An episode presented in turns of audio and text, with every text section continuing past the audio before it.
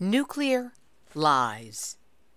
When Trinity, the first test of an atomic weapon, took place on July 16, 1945, there was no warning given to the surrounding population. No acknowledgement that there even was a surrounding population. The area was considered uninhabited. But there were people living, not only on the land surrounding the test site, but in towns within a 150 mile radius, all of which were hit by radiation released by this equivalent of a massive dirty bomb. The government is still denying that anything bad happened to those who were exposed, or their children and grandchildren, and that the radiation release meant nothing. But then you hear a Trinity downwinder tell you that, other than the bombs that exploded at Hiroshima and Nagasaki, extrapolated knowing what we now know about the type of blast that it was at Trinity and everything else, and said that the people in New Mexico were exposed to somewhere between 10 and 100 times more radiation than anyone ever has been from any other nuclear incident in the world, including Chernobyl, Fukushima, Nevada test site, etc. Well, we know that that kind of radiation exposure can and did create all kinds of health problems for the people of New Mexico and beyond. And when you learned what happened there in the aftermath, you will realize beyond a shadow of a doubt that we are all stuck. And when you hear more about what happened in the aftermath of that atomic bomb explosion, you will realize that you and I and everyone are stuck in that awful seat that we all share.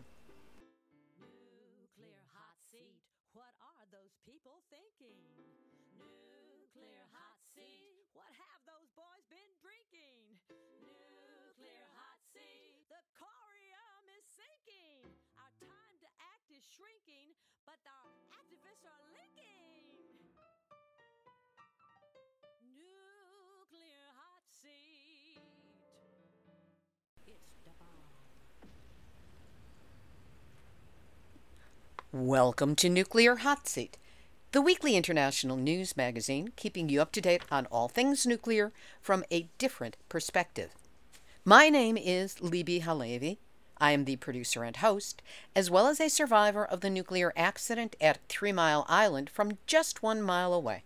So I know what can happen when those nuclear so called experts get it wrong. This week, we look to New Mexico the site of two major nuclear events which happened on the same day but 34 years apart. On July 16 of 1945, the Trinity test, the first explosion of an atomic bomb, took place. It left a legacy of radioactivity released into the environment that continues to damage the health of downwinders to this day. We'll hear from Tina Cordova of the Tularosa Basin Downwinders on what that experience was what it has meant to the people who lived through it, including her family, and their offspring, and what still needs to be done.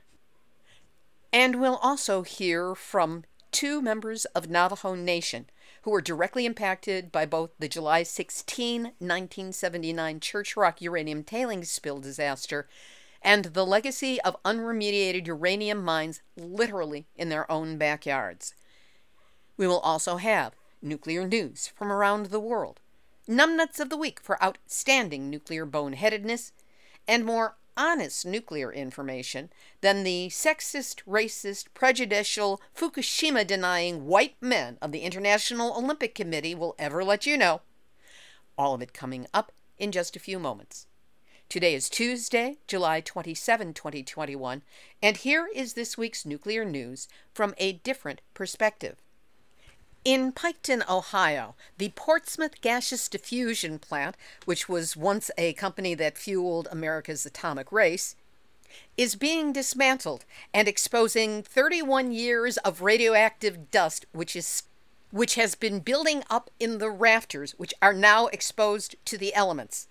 According to one veteran worker, it's been, quote, blowing to the four winds, now, Dr. Michael Ketterer, Professor Emeritus of Chemistry and Biochemistry at Northern Arizona University, has been studying the data on the releases from the Department of Energy's air monitors and uncovered that the amount of technetium 99, a radioactive material, was hundreds of times higher than detection limits, and it was happening on all monitors no matter how far they were from the plant or in what direction.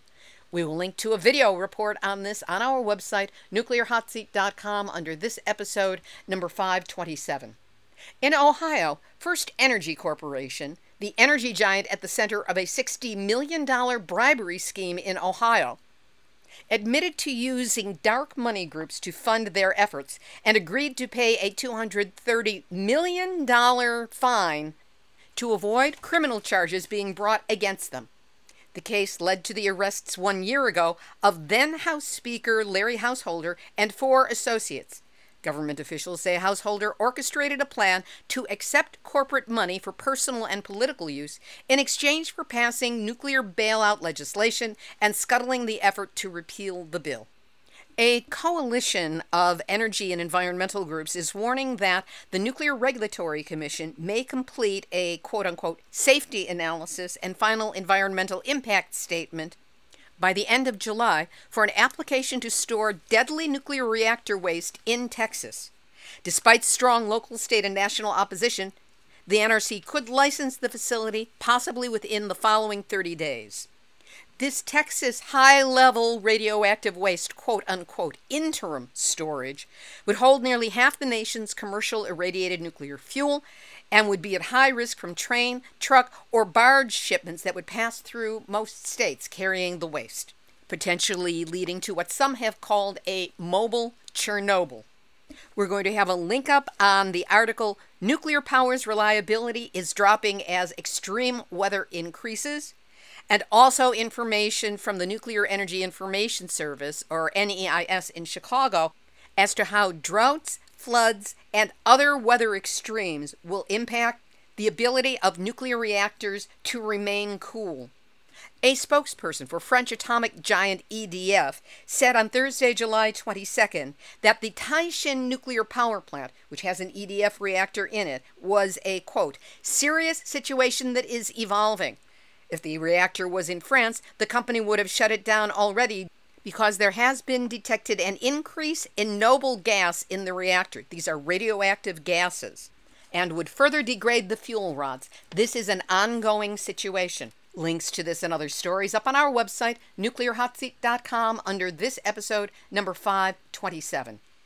And now, for this week's venture into nuclear boneheadedness Nuclear Hot Seat, Nuclear Hot Seat, Nuclear Hot Seat, None That's Out a week. The Tokyo 2020 Olympics, marked down from the current year 2021 because, hey, they already printed the merch last year, is going off with narrow use of the F word, Fukushima. However, Mother Nature is doing her best to warn athletes away from the most dangerous venues. At Azuma Baseball Stadium in Fukushima, less than 20 miles from the site of the nuclear triple meltdown, only hours before the first women's softball game was set to start, a black bear was spotted by guards. It was seen both the night before and the morning of the Japan versus Australia softball match. The bear, which has been nicknamed Radiation for her ability to be dangerous yet invisible most of the time, was on a mission of mercy to warn the women away from the danger. Softball is a woman's sport, and perhaps the bear was aware of the fact that women are twice as vulnerable to the same radiation exposure as men. Thank you, Gender and Radiation genderandradiationproject.org. Radiation the Bear's visibility at Azuma Stadium was preceded last month by an incident in Sapporo, which will host the Olympic marathon running and race walking events. That was when a brown bear injured four people and was shot and killed. Was it also trying to warn athletes away from radioactive areas? No definitive word yet, and the suspect in the case at Azuma Stadium has not yet been apprehended. Nuclear Hot Seat is following this story of radiation in Fukushima for the Olympics, and for upcoming details, you will have to bear with us. And that's why Tokyo 2021 or 2020 or whatever year you decide upon, Olympics, whatever you're calling yourself, you are this week's Nuclear hot seat. Numbnuts of the week. This week's featured interviews focus on both the Trinity bomb test and the Church Rock uranium tailings spill disaster, both of which took place on the 16th of July, but 34 years apart. First, Trinity. Tina Cordova grew up in her family home in the Tularosa Basin, 40 miles from the explosion of the first atomic bomb in 1945. A cancer survivor like so many in her community. In 2005, she co founded the Tularosa Basin Downwinders Consortium. She and her community have been working for compensation for New Mexico atomic downwinders through the RECA Act for the past 16 years. I spoke with Tina Cordova for Nuclear Hot Seat on July 18 of 2020. Tina Cordova, it is so good to have you here with us on Nuclear Hot Seat. It's great to be with you, Libbe. And I'm uh, very grateful that you've taken an interest in our story because it's a story that should be told and that as many people as can hear it should hear it. So I'm grateful and glad to be here. Now, you are clearly too young to have been alive when the Trinity test took place. So tell us about your family's background. Where did they live? How close they were to the blast site? And a little about what their lives were like before the Trinity blast. You're absolutely right. I was born in 1959, so much later than the Trinity test. But my family has, uh, I can trace my family back about seven generations in the Tularosa Basin. My father was a four year old child living in the little village of Tularosa, about 40 miles the way the crows fly from the test site. At that time, my mother was not living in Tularosa. She, she, her family had lived there, moved away, and then moved back. But my mother wasn't there on the day of the test. My grandmothers and grandfathers and great grandfathers, most of my family, aunts, uncles, many, many relatives were living there at the time. And our history with the test is that uh, we have been, I have been told for many, many years the stories that were passed down in my family about the day of the event and what my elders, my grandmothers, my grandfathers remembered about the test. And that basically there was this explosion that the sky lit up like daylight before daylight, and that this explosion rocked the village, and that for days afterwards, an ash fell from the sky. It's a story that gets repeated over and over by people who were alive at the time and can tell the story now, although those people are few and far between. And when the ash fell from the sky, it became, unfortunately, a part of the environment that the people so depended on for their life, for their life and their livelihood and uh, obviously, it had devastating consequences. I try to remind people that life in one of those rural communities in 1945 was very organic. First of all, we didn't have running water, so we depended on the rain that fell from the sky to charge up, fill up our cisterns, our lakes, our rivers, our creeks, our ditches, our holding ponds, where people went and uh, utilized those sources for their entire water source. And that meant they're drinking, they're bathing, they're cleaning, they're doing laundry, they're cooking source for water. It also became part of the environment in a way that that had uh, far-reaching consequences because there were no grocery stores. No one had refrigeration, so you couldn't go to a grocery store and buy dairy. You couldn't buy meat. You couldn't buy produce. All of those things you produced yourself. So people had gardens, they had orchards, they had a local dairy, or they had their own cow for the purpose of milk and also for the purpose of protein. And they raised chickens, pigs, sheep, goats. We hunted small mammals and birds. We gathered, hunted, grew, raised everything that we ate. And now that was entirely negatively impacted by the ash that fell from the sky and, and obviously uh, contaminated everything. We were maximally exposed. There's basically three routes of exposure inhalation, ingestion, and absorption and we were maximally exposed. We received all of those. And i always tell people also don't forget that if you don't have running water you don't bathe as often. So if that ash got on your skin or in your hair it likely remained there for many many days until you had a chance to bathe. Mm-hmm. and so the people were maximally exposed. What were you told at the time had actually happened? And what were you led to believe the ash that was falling, this gray ash, was all about? We were told nothing beforehand, and we were told very little afterwards. At the time of the test, the government had basically concocted multiple stories that would be released through the press depending on what the outcome was, which is very crazy when you when you think about it. The final story that they utilized in the news a few days after the test was that an ammunition dump out on the uh, missile range had exploded and that there was no loss of life and no damage done. But the thing that everybody also has to remember in 1945, no one had a television. Uh, there were few people that had radios. There were newspapers printed, usually once a week. They got distributed and shared.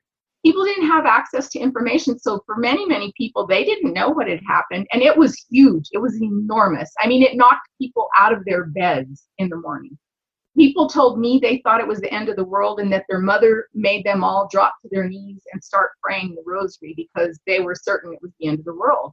And people were left with PTSD, by the way, as a result of this. It broke people's windows, it cracked their walls, everything fell out of the cupboards. I mean, it was enormous. And if you and I experience something like that right now, we could get on the internet and we'd know within minutes what just took place. And then after the bombings that took place on August 6th and 9th in Japan, the government did finally admit that they had tested a device in the desert of New Mexico that produced the bombs that they took to Japan. That still meant nothing to anybody. It was intentional. When you mentioned the multiple press releases that were written, they were actually written by an embedded reporter from the New York Times, a man named William L. Lawrence, who I know you have cited for some of his other writing but he was the one who wrote the range of press releases everything from oh nothing happened to we're evacuating the state now he knew about radioactivity there was nothing in there and then after hiroshima and nagasaki he's the one who wrote the majority of articles that came out about it. And again completely eliminated any mention of radiation or radioactivity. So there was no sense of the long-term damage that was done. Now in terms of that long term damage to health, when did that start showing up and when did people start connecting that with the gray ash that fell from the bomb going off from the test? Before I get into that, let me just say that the government counted very heavily on the people who lived in the area to be uneducated, unsophisticated, and unable to stick up for themselves, even after they came back and said that, that there might be radiation. I know there's a a story in the, the literature that I've read many times about one of the ranchers who encountered some of these soldiers that came back to take a look at the radiation on his ranch. And he said, What are you doing? And they said, We're checking for radioactivity. And he said, You won't find any here. We don't have the radio turned on. And so there was no understanding of what this meant. But your question in regards to when did the disease manifestation start? In 1955, both of my great grandfathers died from what they called stomach cancer. And that was at a time when no one in these little towns had ever heard the word cancer. And it was a terrible, terrible thing because they didn't have treatment. People didn't have insurance. There certainly was no access to health care in the little town that I grew up in. There was no way to be diagnosed there. There was no treatment. People even wondered if they could catch this from people who had it. And so my great grandfathers suffered a great deal before they died. They were, I believe, put on morphine from the stories I was told. And they basically laid in a bed and died a few months after they started to get sick. But no one was putting it together as related to the bomb and people continue to die. I'm a thyroid cancer survivor. And when I was diagnosed with thyroid cancer, the first thing they asked me was, When were you exposed to radiation? Did you work with radioactive isotopes? Did you work in a lab? Did you ever work in an x ray facility? Have you had a lot of x rays? But I will tell you the truth. I started to connect these dots when I was in college I have a degree in the sciences, and I started to realize the reason there's so many people in my community sick and dying is because we were overexposed to radiation. It has to be that. And people started talking about it, but you have to also realize that you don't bite the hand that feeds you. And the government did an incredible job of controlling the messaging always. Yes. For example, they said the area was remote and uninhabited, but in reality, tens of thousands of people lived in a 50 mile radius. And per their own admission, they said, we can never do this here again because we've so overexposed people to radiation. And if we do it again, we have to find an area with a 150 mile radius uninhabited. They went to Nevada to establish that. But if you draw a radius around Trinity 150 miles, it encompasses Albuquerque to the north and past El Paso to the south and to almost our eastern and western border in New Mexico. That's our entire state. So now you're talking about hundreds of thousands of people that were exposed. The other thing that the government did a really good job of is creating the idea inside of these communities that we should be proud of the fact that we participated in this event that brought an end to the war. And for some people, that was important. A lot of people, that was very important because number one, their husbands, their brothers were off serving in the Pacific. So this was going to put an end to that and bring these men home. And not only that, but these facilities, these government facilities, employ a lot of people. And I have to tell you, on more than one occasion, people have told me, you keep this up and they're going to close those bases and we're not going to have jobs. And I've said, that'll never happen. That will never happen. And we can't be fearful of those sorts of things, but that will never happen. Our government doesn't have the resources to reestablish that bombing range that's the largest any place, that has the largest airspace any place in the world. And so they made us fear for our jobs. They made us feel some level of pride because we were in my mind, enlisted into the service of our country without consent or knowledge. And, and, then they minimized it. Oh, it's remote and uninhabited. Oh, nobody was affected. And the fact that the government never came back also gave this sense that there was no reason to come back. It wasn't dangerous. Nothing happened that could possibly have caused problems. But people always talked about why are there so many of us sick? Why are so many of us dying? And it wasn't until 15 years ago when we started our work that people just started coming out of the woodwork and saying, you know what, I knew this all along. I thought this all along. You know, everybody in my family's gone now. Everybody's sick, and now it's affecting my children and my grandchildren. And so, you know, everybody now has has embraced this, now understands it to be true. And now science is in our favor as well. So let's roll this back slightly as to how you made the connection from being in college and studying the sciences and starting to become aware to this time 15 years ago when you founded the group, and we'll explain about that too. But how did you take that journey to enough realization that you helped with the founding of the Tularosa Basin Consortium? So I read an article in the Reader's Digest about the Nevada test site downwinders. And this probably happened, I would say at least a good 20, maybe 22 years ago that I read this article. And I saved it because I, I the minute I read it, I said, this is us.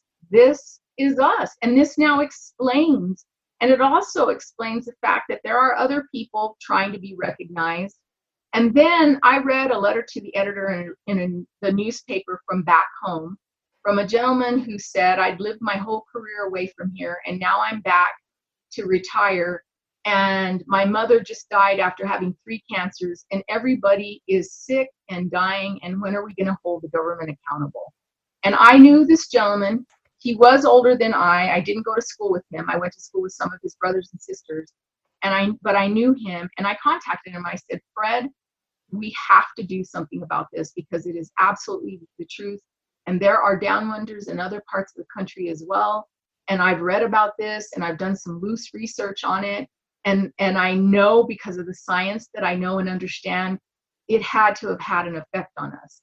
And so we started the organization and then immediately started doing a lot of research. And that really did lead to a realization of how this could have potentially been so devastating for the people who lived 12 I always say we've identified ranchers that live 12 miles away. Imagine that. But the people that lived in communities, you know, 12, 15, 20, 30, 40 miles away. I mean, those people were have rate basically for 75 years been relegated to nothingness. We counted for nothing. I had somebody tell me one time, we're not even guinea pigs because they check back on guinea pigs.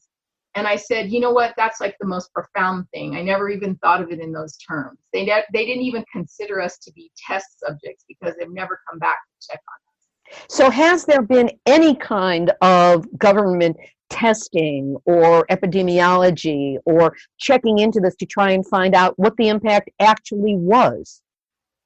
No epidemiological studies have ever been done, which is incredibly unfortunate because our government could probably at this point understand a whole lot more than they ever have about the effects of radiation on the human body. And not just on the human body, but on, on your genetics and how that affects future generations, right? It may be because nobody really wants to know the truth about that. But having said all that, there are only two things that I know about.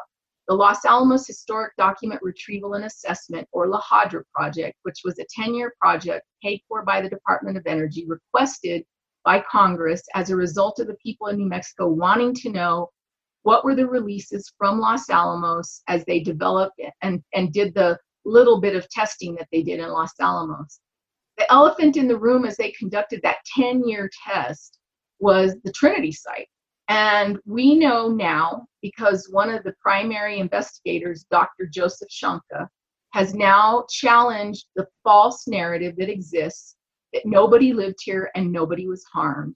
And he has extrapolated, taking what he knows from those 10 year study that he did on LAHDRA, he's taken the information that he had access to there extrapolated knowing what we now know about the type of blast that it was at Trinity and everything else, and said that the people in New Mexico were exposed to somewhere between 10 and 100 times more radiation than anyone ever has been from any other nuclear incident in the world, including Chernobyl, Fukushima, Nevada test site, etc., which is mind boggling. Try wrapping your mind around that. That study, the La study in chapter 10, clearly states that the CDC believes that the exposures the day of the blast could have been as much as 10,000 times what's considered acceptable today to some of the population that lived in the vicinity to the test site. That is unforgivable. How long ago was that test? How long ago were those results found? that report was published, I want to say, in 2015, five years ago. And there was actually some, uh, the CDC actually put forward recommendations that they thought someone, the government, should follow up on. And there were a number of recommendations around the Trinity test site. And most of those recommendations have fallen on, on deaf ears and after spend, spending, I believe the entire process was in over over $10 million. And to not follow up on the recommendations is, is insanity. Above and beyond that, though, the National Institute of Health has been conducting a dose reconstruction that they started, I want to say, five years ago. And the dose reconstruction, we've had very little to count on in the beginning of this dose reconstruction, they consulted closely with members of the community for specific reasons to help them get the tribal entities to invite them to come here and do this, which they absolutely had to have to move forward with the study. We delivered those statements from the tribal entities. We also helped them develop their questions that they would ask. But imagine trying to conduct a dose reconstruction 70 to 75 years later, depending on people's recollections when they're somewhere older than 70 years old. When they first came here, they told us, and I remember this very distinctly, that they wouldn't consider anybody to participate unless they had been 13 years or older at the time of the test so that they would have some real recollection. And I said, those people don't exist anymore because they've all died from cancer. I mean, you're never going to find people like what you're looking for. They're so few and far between. And if you find any people like like that that you can recognize, you won't have enough of them for this study to be considered scientific. But anyway, having said all that, they moved ahead with this dose reconstruction. And I've had many scientists that I count on, that I trust, who, who have amazing reputations have told me it's impossible to do a dose reconstruction this far down, you know, this late in the history of the incident, in other words. So they relaxed their qualifications and said, if you were alive at the time. So I know somebody that was born eight days before the bomb. They would consider her somebody they could rely on. But she doesn't remember what life was like in 1945, where she got water or how her family got food.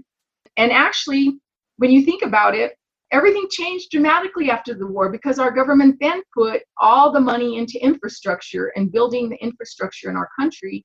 And now we had running water and we had refrigeration because we had electricity, etc. And so things changed dramatically. The the woman I know who was born eight days before the bomb, she wouldn't remember that they gathered water from a cistern or that they got their milk from a milk cow necessarily. And then the other thing we know about is that this last summer, a year ago, there was an article published in a scientific journal about how we had a huge spike in infant mortality in the months right after the Trinity test. That's the Bob Alvarez Kitty Tucker research that was done. Absolutely. And many, many thanks to Kitty Tucker and Bob Alvarez. Kitty is the one that contacted the New Mexico Department of Health and received the information many, many years ago. And she sat on it for many years because she wasn't, I don't think, certain how she would use that information or where when it might become important. But they published those findings. And what's absolutely unforgivable about it is that when the Manhattan Project was contacted by a healthcare worker from New Mexico and asked what could explain the infant mortality that we're seeing. We're losing babies. We hear it's worse. This woman was from Roswell, New Mexico. She said, We hear it's worse in Alamogordo. And she said, It doesn't seem to matter what we do. We can't keep these babies alive. And the Manhattan Project decided to deny. And they basically said, We've looked at the statistics, and the statistics don't show that. And that is an absolute lie because Kitty Tucker has the Department of Health statistics that show that in those months following Trinity, after a steady 10 year decline in infant mortality, because of the advent of antibiotics, medical practices, hygienic practices, keeping babies alive changed dramatically. But having said all that, they decided to deny and lie and look the other way, and we had casualties from Trinity. They were babies, they were children, and that's just unforgivable and that was the infant mortality rate that spiked in the months in the certainly in August of 1945 and beyond that for the next few months. That's correct. From August through October we saw these huge increases. And knowing what we know about radiation exposure now, that would make perfect sense because your exposure to radiation is a, a factor of distance and time. One of the reasons why we were so overexposed because we lived so much closer your exposure is also based on your body mass. So if you're a child or a baby, because you have a smaller body mass, you would have received a higher dose exposure. It, it all makes sense. And it's not outside of reason to be able to draw a conclusion. It's probably what they saw, and I'm not an expert on this, but I'll bet I'll bet most of what I have that it's the same thing they saw in Hiroshima and Nagasaki after the bombings in August. The babies that were alive at that point couldn't sustain the radiation doses, and they probably had babies die as a result. It's significant that after Hiroshima and Nagasaki, that there was no real study, no real epidemiology done until it was started five years later, meaning the earliest of the deaths and the most severe rate of death would have already been long past. So at five years, they picked it up, and that's the Hibakusha study that's been going on since. Yeah, and how, how unfortunate because if you want to know the truth and if you want to get at the truth, then especially as it relates to this sort of an issue, you take that up almost immediately so that you can understand the full scope of the impact. Let's take a look now at the work that is being done, is still being done by the Tularosa Basin Downwinders Consortium that you helped to found and that is still ongoing. Where are you focusing your efforts these days? Our entire focus these days is on getting the amendments to the Radiation Exposure Compensation Act passed. The amendments, specifically those in House Bill 3783, would extend compensation to the people of New Mexico for the first time ever. That fund has been in place for 30 years and we've never been included. We were the first people exposed to radiation any place in the world. And how we were left out, I always say, is the $2.3 billion question. That's what's been paid out in compensation so far. Now, who is included in that? Does that include the Navajo uranium miners? It includes the Nevada test downwinders. And, and let me let me also state this is this is something that's very important to the history of all this. New Mexico was downwind of the Nevada test site. That is very well documented. When the government did the testing in Nevada, they put up monitors in different states, and one of them was New Mexico. It's very well documented that through the summer of 1962, when they did above ground testing, New Mexico received radiation exposure because of that. But the compensation stops right at the Arizona New Mexico border as if there's some lead curtain there that offers us protection. So I always say if you live five feet over that border to one side, you get compensated. If you live five feet over that border to the other side, you do not. That's how unjust this is. But it includes uranium miners, and there are many of them in New Mexico, but only if you mined uranium before 1971.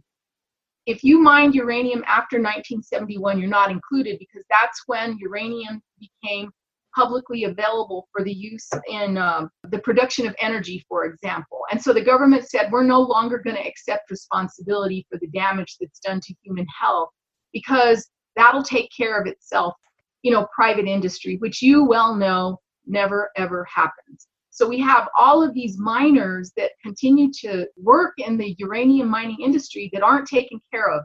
And it's such a very sad history for them because you might have a gentleman that lives on one side of the street being compensated and a gentleman that lives on the other side of the street not compensated.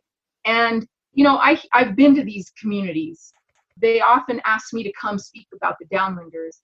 And I can't believe the stories I hear there, just like I can't believe the stories I hear in the downwind communities about people having to hold bake sales so they can buy their pain medication. Or the uranium miner that I heard speak in Laguna Pueblo who said, My wife walks the Pueblo every week and asks people to, to gift us money so we can put gas in our car to get me to Albuquerque so I can get my treatment that is also unforgivable. And so the fund now takes care of the downwinders from Nevada, and it includes people in parts of Nevada, Utah, Colorado, and Arizona, nobody from New Mexico, and then men and women who worked in the uranium mining industry before 1971. With the work that you're doing in trying to move this forward, and now that we have hit the 75th anniversary of the start of the atomic age when all these horrors began. There's been a lot of media coverage, both rah rah nukes and talking about how deadly the test was and the radioactivity. With this bump in visibility, I know that your group was attempting to put together an event that unfortunately COVID took down, but you still put together a video. Tell us about that video and what it consists of. So part of our our goal has always been to educate as many people about this issue as possible. And our in-person annual candlelight vigil is a beautiful cathartic event that we developed 10 years ago to offer support and comfort to those people who've lost loved ones and to forever memorialize them, their names. I always said if the government's not going to come back and care one bit about these people, it's our job and our duty because they are our families and our friends to make sure that at least once a year, once a year, their name is acknowledged because they were true patriots that literally gave up their lives in service of our country. And so we have this annual candlelight vigil. We light what's called a luminaria, a paper sack with a, a, a candle in it, and we call out their names.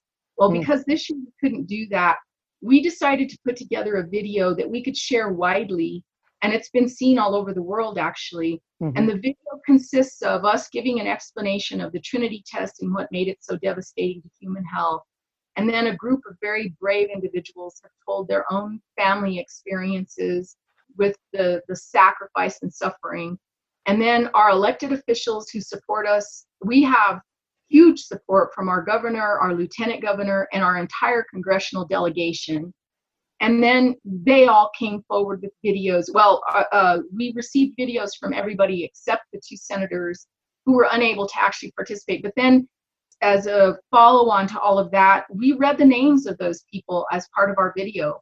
And you can't watch this and not have those names are provided to us by family and friends of these people who've died. We add names many, many, many, many names every year. Hmm. And it's through a voluntary process. I always say that if we went door to door in these communities, we wouldn't call out, you know, 800 and some odd names. We would call out thousands of names. It would take us probably the better part of four or five hours to list all the names.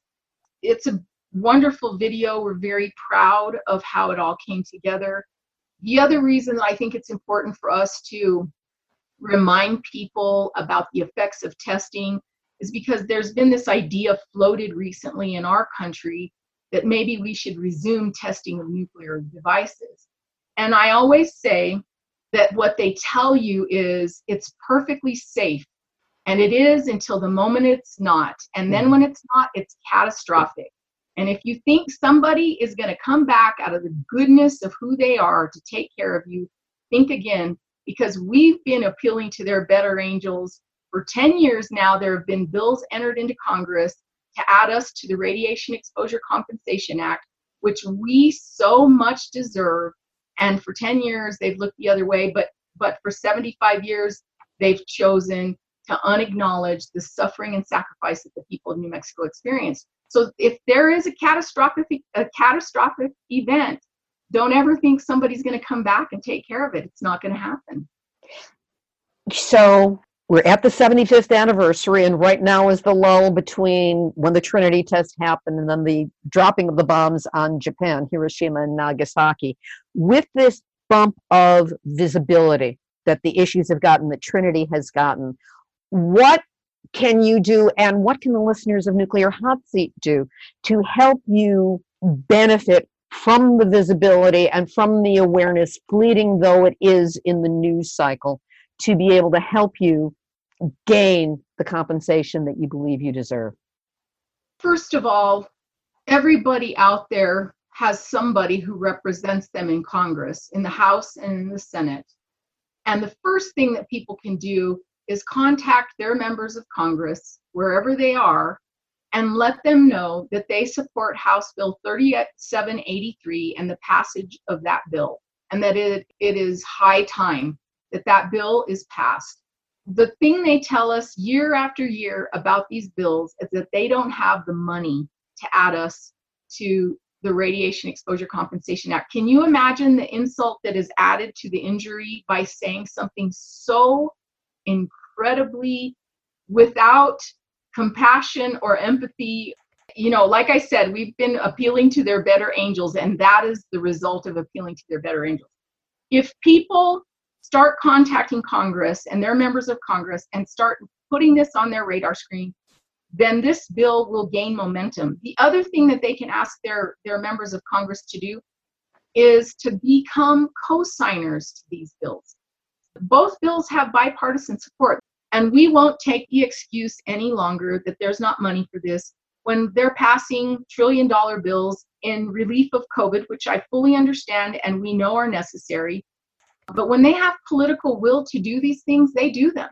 They do them. And so when you have a defense bill every year that's in the trillions, when you have the idea of building more plutonium pits and money going into doing those sorts of things, there certainly is money to fund and take care of the problems that exist from the past. And we're not going to settle for that excuse any longer. Tina, is there anything we haven't covered that you'd like to mention at this time? I just want to express to people how grateful we are for the support we have received. I am so grateful for the exposure from the 75th anniversary, but it has to be this exposure, this knowledge that people have gained because of everything that they know about the Trinity Downwinders. They have to take action on this. You know, the average person has to take action on this. And what I mean by that is that if you become complacent in these types of issues, you're then complicit. And the truth of the matter is, this is nothing more than a moral and an ethical issue. There's a moral and an ethical issue to right this wrong and to extend justice to the people of New Mexico. And I just want to say that we are grateful for the support and we hope that everybody out there will be moved to become active in this fight. We need people from all across the country to do outreach to Washington, D.C., and make sure that their representatives understand how important it is. Tina, we will, of course, link to your website on nuclearhotseat.com under this episode. We will also have the video up and other information that we think is going to be relevant so that they can continue this. For now, I was deeply moved by the video. I'm deeply moved by your passion and your focus and your drive and what you've been able to accomplish thus far. And I'm extremely grateful that we found the time for you to be my guest this week on Nuclear Hot Seat. Well, I thank you. And I know that you reach a lot of people, and these are people who are activists by nature, and we identify with each other. And I just appreciate this opportunity greatly. Thank you so much. Tina Cordova of the Tularosa Basin Downwinders Consortium. We'll have two more interviews, these focusing on the impact of the Church Rock uranium tailings pond spill and uranium mining on Navajo Nation land in just a moment. But first, the Trinity test, Church Rock, uranium mining, radioactive waste dumps, Nevada test site, Chernobyl, Fukushima, Three Mile Island, Hiroshima, Nagasaki, and too many more. The list of nuclear dangers and disasters is as endless as plutonium, which has a radioactive half life of 24,000 years, and that's just the start of it. Every week, there are stories about how this industry perpetuates itself and how any one of us can take an action and make a difference in trying to stop atomic and nuclear madness. That's why Nuclear Hot Seat is here to help you understand what's going on in the nuclear world and what you can do about it. We get into nuclear stories with facts, continuity, and context, as well as a healthy dose of skepticism, with a much deeper and nuanced telling than you would ever expect to find on mainstream media. We get behind the scenes, under the skin, and into the heart of nuclear matters every week, with fresh information, an unrelenting perspective, and even, when possible, humor. But we need your help, not only to keep the show running, but to help fund the website revamp which is happening so that we don't get lost in Google's new search algorithms. That's why the time would be right now to support us with a donation. It's easy.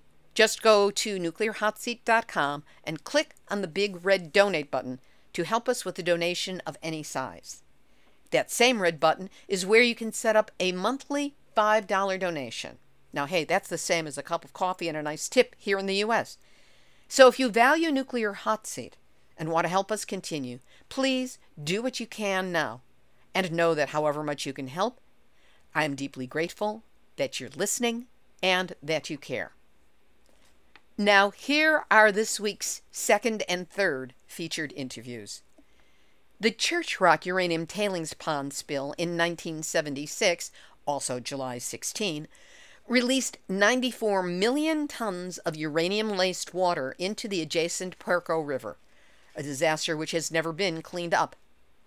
While it happened only four months after the partial meltdown at Three Mile Island, this nuclear disaster was ignored by major media and unknown until recently even by dedicated anti nuclear campaigners. In 2019, I traveled to Navajo Nation to report on Church Rock and the ongoing contamination from abandoned uranium mines, That was for Nuclear Hot Seat number 423 of July 30th, 2019. My trip was timed to be able to attend the 40th anniversary of the Church Rock disaster, which the land and the water have still not been cleaned up. While there, I spoke with many who had grown up with these dangers and were still suffering from what it did to them, their families, their livestock, the land, and the water. Here I share with you two brief interviews that have stayed with me through all this time. The first is with Edith Hood. She is a Navajo Nation elder who grew up in the Redwater Pond Road community on land which had her living between two uranium mines and just down the road from the 1979 Tailings Pond spill. Edith worked at a different mine than the UNC facility that had the accident, but faced all the same dangers. We spoke on July 18th, 2019, about how she found out about the accident and what was done in the immediate aftermath. I didn't know about it till about two days later. It had happened. I heard reports that there's already the dam breach happening, but nobody did anything about it. I don't think anybody had an idea what to do or how it would affect people maybe down the way especially for us, you know, never, even me having to work in the mines, did I ever hear the word unsafe. Something's going to happen to you, especially, you know, physically, your body. She didn't learn about the dangers until more than 20 years after the spill. Probably in 2003. The mines had been closed for like 20 years. And I guess most of our talking was about the mine sites where they were left as is, not fenced in, not covered, no signs, nothing. When the first testing was done around Redwater Pond Road community, the results were shocking. What did they find? Hot spots. This is along the highway. And then somewhere they got into the ditches as they kept going up through here, up into our little arroyo that is right in the center of the community. They showed hot spots. Very hot. They never said it was unsafe. Everything's clean. And they left. After that time, that's when I was diagnosed with lymphoma. Edith Hood. Teresita Keyanna has lived her entire life in the Redwater Pond Road community. She was not even born when the Church Rock uranium spill happened but that did not stop her exposure to uranium mining waste by what was deposited by the spill and the two surrounding mines. I asked her what she had been told about the accident while growing up. Um, nothing. I wasn't uh, aware of it. I didn't know much about it. As a child, I played in these abandoned uranium mills and mining areas, and my grandmother owned sheep. So sometimes I had to herd the sheep or get the sheep when they got onto the mining areas, the milling areas, and there was no fencing up. And so I just walked right in, got our sheep, came back through, got them back at home. Nobody ever said, you don't go in these areas, that's dangerous, nothing like that. The first visible signs of impact from the spill came from the livestock. A sheep that had been butchered years ago, and the entire insides, the internal organs, all are tinted yellowish, and that's due to the radiation. The problems continue to this day. PA, they won't allow us to plant crops because we can't eat them. Can't keep our livestock the reason why we have our livestock is because we utilize them as an economic way and also a cultural way. We don't just keep just to have, as white folks like to have horses and cows just to be there. We like to utilize everything. So, our sheep, we eat it. The wool, we use it to create rugs. Through the years, the impact on her family's health has been extensive and devastating. We have had cancers, respiratory illnesses. We've had some people pass away from respiratory illnesses. pulmonary fibrosis, COPD. So basically, these people who have passed away from respiratory illnesses, we had to watch them suffocate to death. And it was very traumatic, and it's something that we have to live and endure just because it's almost a norm here because of the radiation and the impact that the dust and the water and the land has done to our bodies, done to our community. You know, you hate to say it, but it's kind of just like environmental racism, where our community is somewhat seen as expendable. You hate to say it and you hate to feel that way, but that's how it feels for our entire community that we are the expendable people because it took so long for anybody to acknowledge what was going on here. Teresita Keyanna of the Redwater Pond Road community on Navajo Nation. For those of you who wish to know more about the Church Rock uranium mining disaster, I will have a link up to the 40th anniversary program, the full program, on the website nuclearhotseat.com under this episode, number 527. This has been Nuclear Hot Seat for Tuesday, July 27, 2021. Material for this week's show has been researched and compiled from nuclear-news.net, dunrenard.wordpress.com, beyondnuclearinternational.com, the International Campaign to Abolish Nuclear Weapons, travelandleisure.com, cbsnews.com, local12.com, apnews.com, seedcoalition.com, arstechnica.com, neis.org, sanluisobispo.com, lancasteronline.com, postregister.com, simplyinfo.org, angliatrust.net, ccnr.org, the propagandists at the World Nuclear News, and the captured and compromised by the industry they're supposed to be regulating Nuclear Regulatory Commission, put regulatory in quotes. Thanks to all of you for listening, and a big shout out to Nuclear Hot Seat listeners and followers around the world. Now, if you would like to get Nuclear Hot Seat delivered via email every week to your inbox, that's the guaranteed way of getting it as soon as it's posted. It's real easy and it's totally free. Just go to nuclearhotseat.com, go to the yellow box, and put in your first name and your email address. You will have it every week. And you'll never risk missing out on a single episode. Now, if you have a story lead, a hot tip, or a suggestion of someone to interview, send an email to info at nuclearhotseat.com. And if you appreciate weekly verifiable news updates about nuclear issues around the world, take a moment to go to nuclearhotseat.com and look for the big red button.